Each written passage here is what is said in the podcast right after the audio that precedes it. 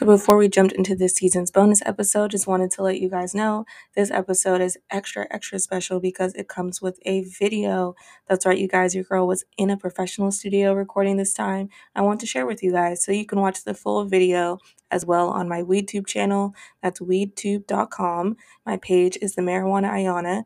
If you want to see the link directly, you can go to my Instagram at the Marijuana Ayana. The link is in the bio. Hopefully, you guys check it out, whether you're listening or watching Hope you guys enjoy this episode. Rated M for mature. We want more. We want more. Like, we really like it. We want more.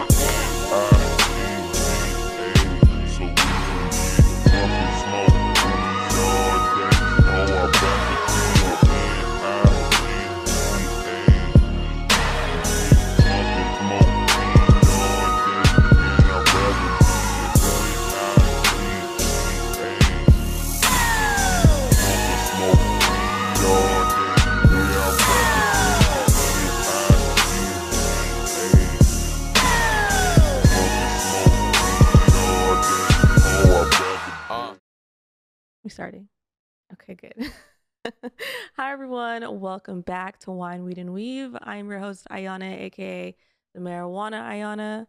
So I told y'all, I told y'all I was stepping it up for season four, and here we are. We're in a whole studio with lights and cameras. This is just a little practice run, but hopefully you guys are gonna enjoy seeing the visual element of the podcast just as much as I enjoy just telling the stories we're going to actually start telling those stories in person with actual guests. It won't always just be me here, and there'll be guests here, and there'll be people having actual conversations. We can't smoke weed in here, unfortunately. We can get high before or after, though. So it'll still be the regular good old wine, weed, and weave. So, for those that don't know, for those that are new here, I created this show to highlight the work, voices, and experiences of Black and Brown women in cannabis. Sometimes we have men, but usually it's women and it's been so dope so far this season being able to put you guys onto so many dope women of color in cannabis there's lots of lots more that i haven't even like even got to talk to because you know the network is getting bigger there's more of us and i'm constantly being connected to new black women in cannabis and it's just really cool to see us in all sorts of parts of the industry so hopefully i'll get to kind of diversify my network and be able to bring new types of guests to you guys from every sort of sector from compliance to farming to all sorts of stuff we haven't talked about. I know we talk about a lot of CBD stuff this season and last season, but next season we're going to move away from that and get more into the compliance, the education, the regulation, especially as federal legalization is possibly happening and maybe not happening to be honest, but it just the possibility of it happening needs to open these conversations of what does that look like? Like the question i keep kind of asking myself is what does legal cannabis look like if it became federally legal? What would that look like for us? Like would we be more involved? Would we be less involved? Would we be able to put more money into it or would we be able to kind of invest into each other? So we're going to have more of those conversations for for sure uh, via this platform as well as the audio only platform no new announcements as always. You know, if you or someone you know is a black or brown owned CBD or cannabis brand or a product brand or a wine brand, um, please reach out to me on Instagram at the marijuana Ayana. And I will make sure to give you information on how to become a podcast sponsor because I really love working with black, brown owned, women owned, minority owned, queer owned brands in cannabis and just putting more people onto you guys. So, yeah. Um, so this episode is going to be a little bit of a like Q&A, frequently asked questions. I just posted on Instagram for you guys to ask me some questions, waiting for some responses, but I am going to answer some questions that I get quite often. I'm always DM'd questions, some weird questions like, can you sell me some weed? No, I cannot do that. That's not what I do. I cannot ship you weed, but I can answer questions about cannabis marketing and what I do in the industry for those that don't know, I am on the cannabis marketing side of things. So I do cannabis marketing, branding, content creation. I've been in the industry for about five years now. And I started in the journalism industry actually, and somehow ended up in cannabis and used those same skills of storytelling, creating a brand, kind of using visual and audio and putting those things together and just applying it to cannabis and that's what I do now.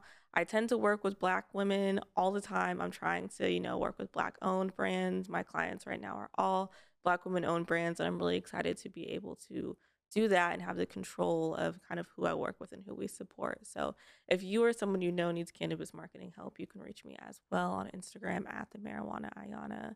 This month might be a little busy. It is April. It is almost 420. I've been exhausted if you guys can't tell. But uh, next month, the books will be open again. So you guys can definitely reach out to me if you have questions about cannabis marketing as well. Just DM me. I will always answer your questions.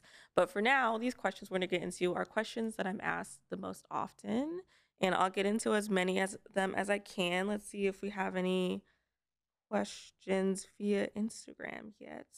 No, not yet, but we'll come back to this and see. So a question I get often, um, I people will tell me that they live in an illegal state and that they can't um, do what they want to do in the state that they they live in, or that they can't like figure out how to navigate between being a cannabis entrepreneur and living in a state that doesn't seem to be changing their laws anytime soon. Luckily, there are a lot of states that are changing their laws. So I feel like because this federal legalization bill is coming into place, more states are going to start paying attention to what that looks like. But if you live in an illegal state, it's totally fine. You still can run a cannabis business, you can run a CBD business. I did it for about a year or two. Yeah, about two years. I ran a CBD skincare business in Texas, where I'm from. And I was able to do that all while being safe and compliant. And once I decided I wanted to grow, I moved to California and that's how I was able to continue growing.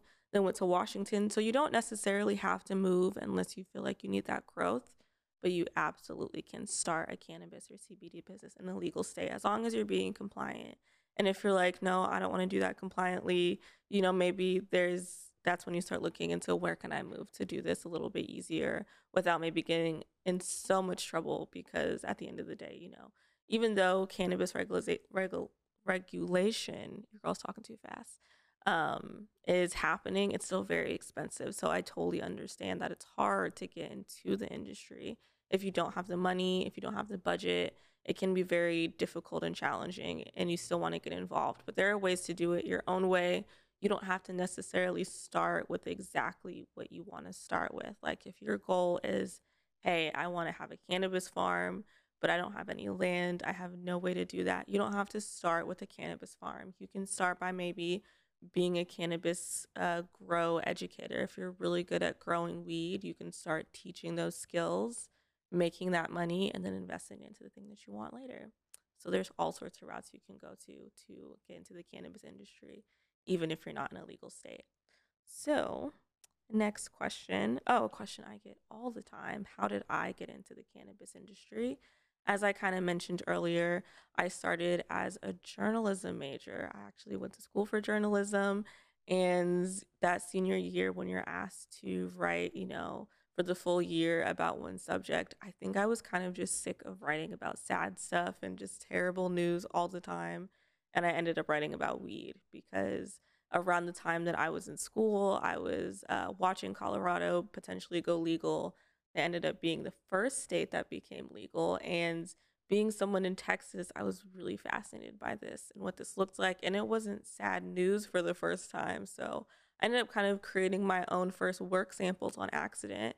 And after college, I moved to California just to find a job and see what I can do ended up working for a cannabis company and used those samples and those writing things and articles that I did in college and presented them to the company and they just gave me a chance. And since then I've been doing cannabis content creation of all ty- types writing visual video audio for brands and companies dispensaries. I've worked for quite a few dispensaries and dispensaries are the most challenging but the most fun for sure. And I really, really got my foot in the door through dispensaries and learned a lot of stuff as a bud tender.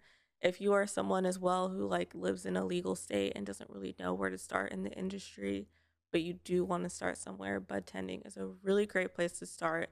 You actually get to meet with so many brands because brands will come to the store, they'll do vending events, and you can talk directly to the representatives. So if you end up wanting to kind of elevate and learn more about a brand, you can do it directly through the company or you can end up create relationships with those brands because they see you often. And then if you need another job in the future you know you kind of already know people there.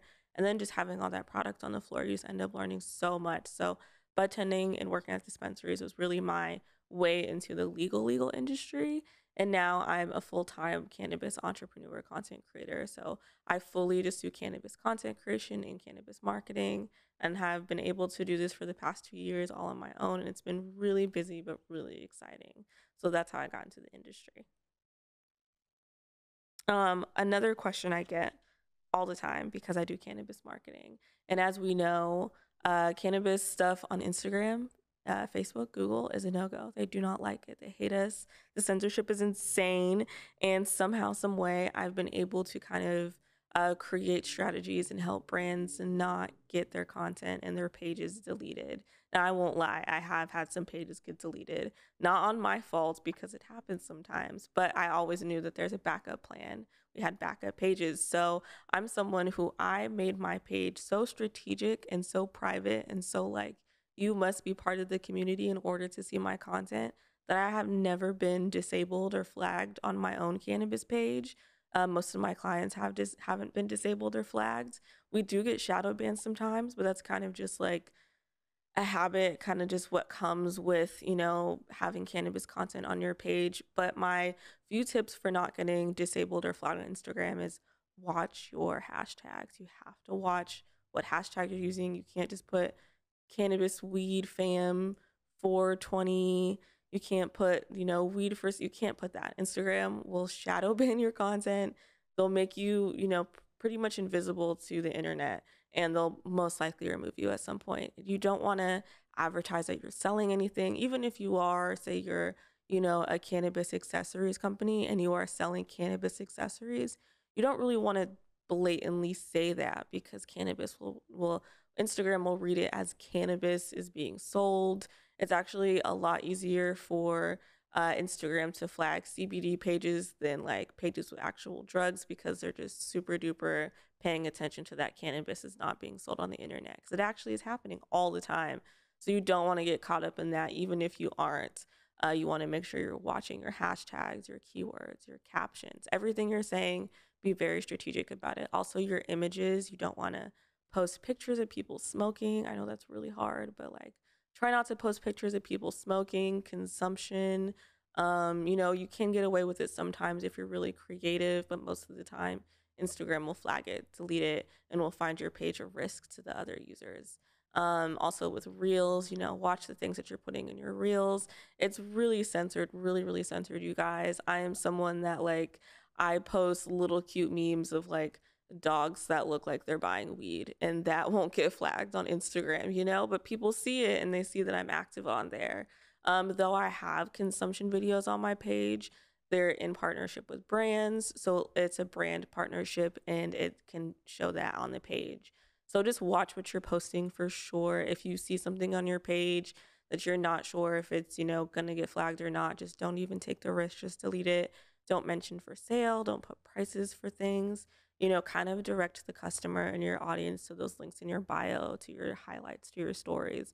Direct them anywhere else uh, other to, than just your Instagram because Instagram is watching everything. So it's very easy to get disabled or flagged, especially if you work in cannabis. If you know, you know, you know.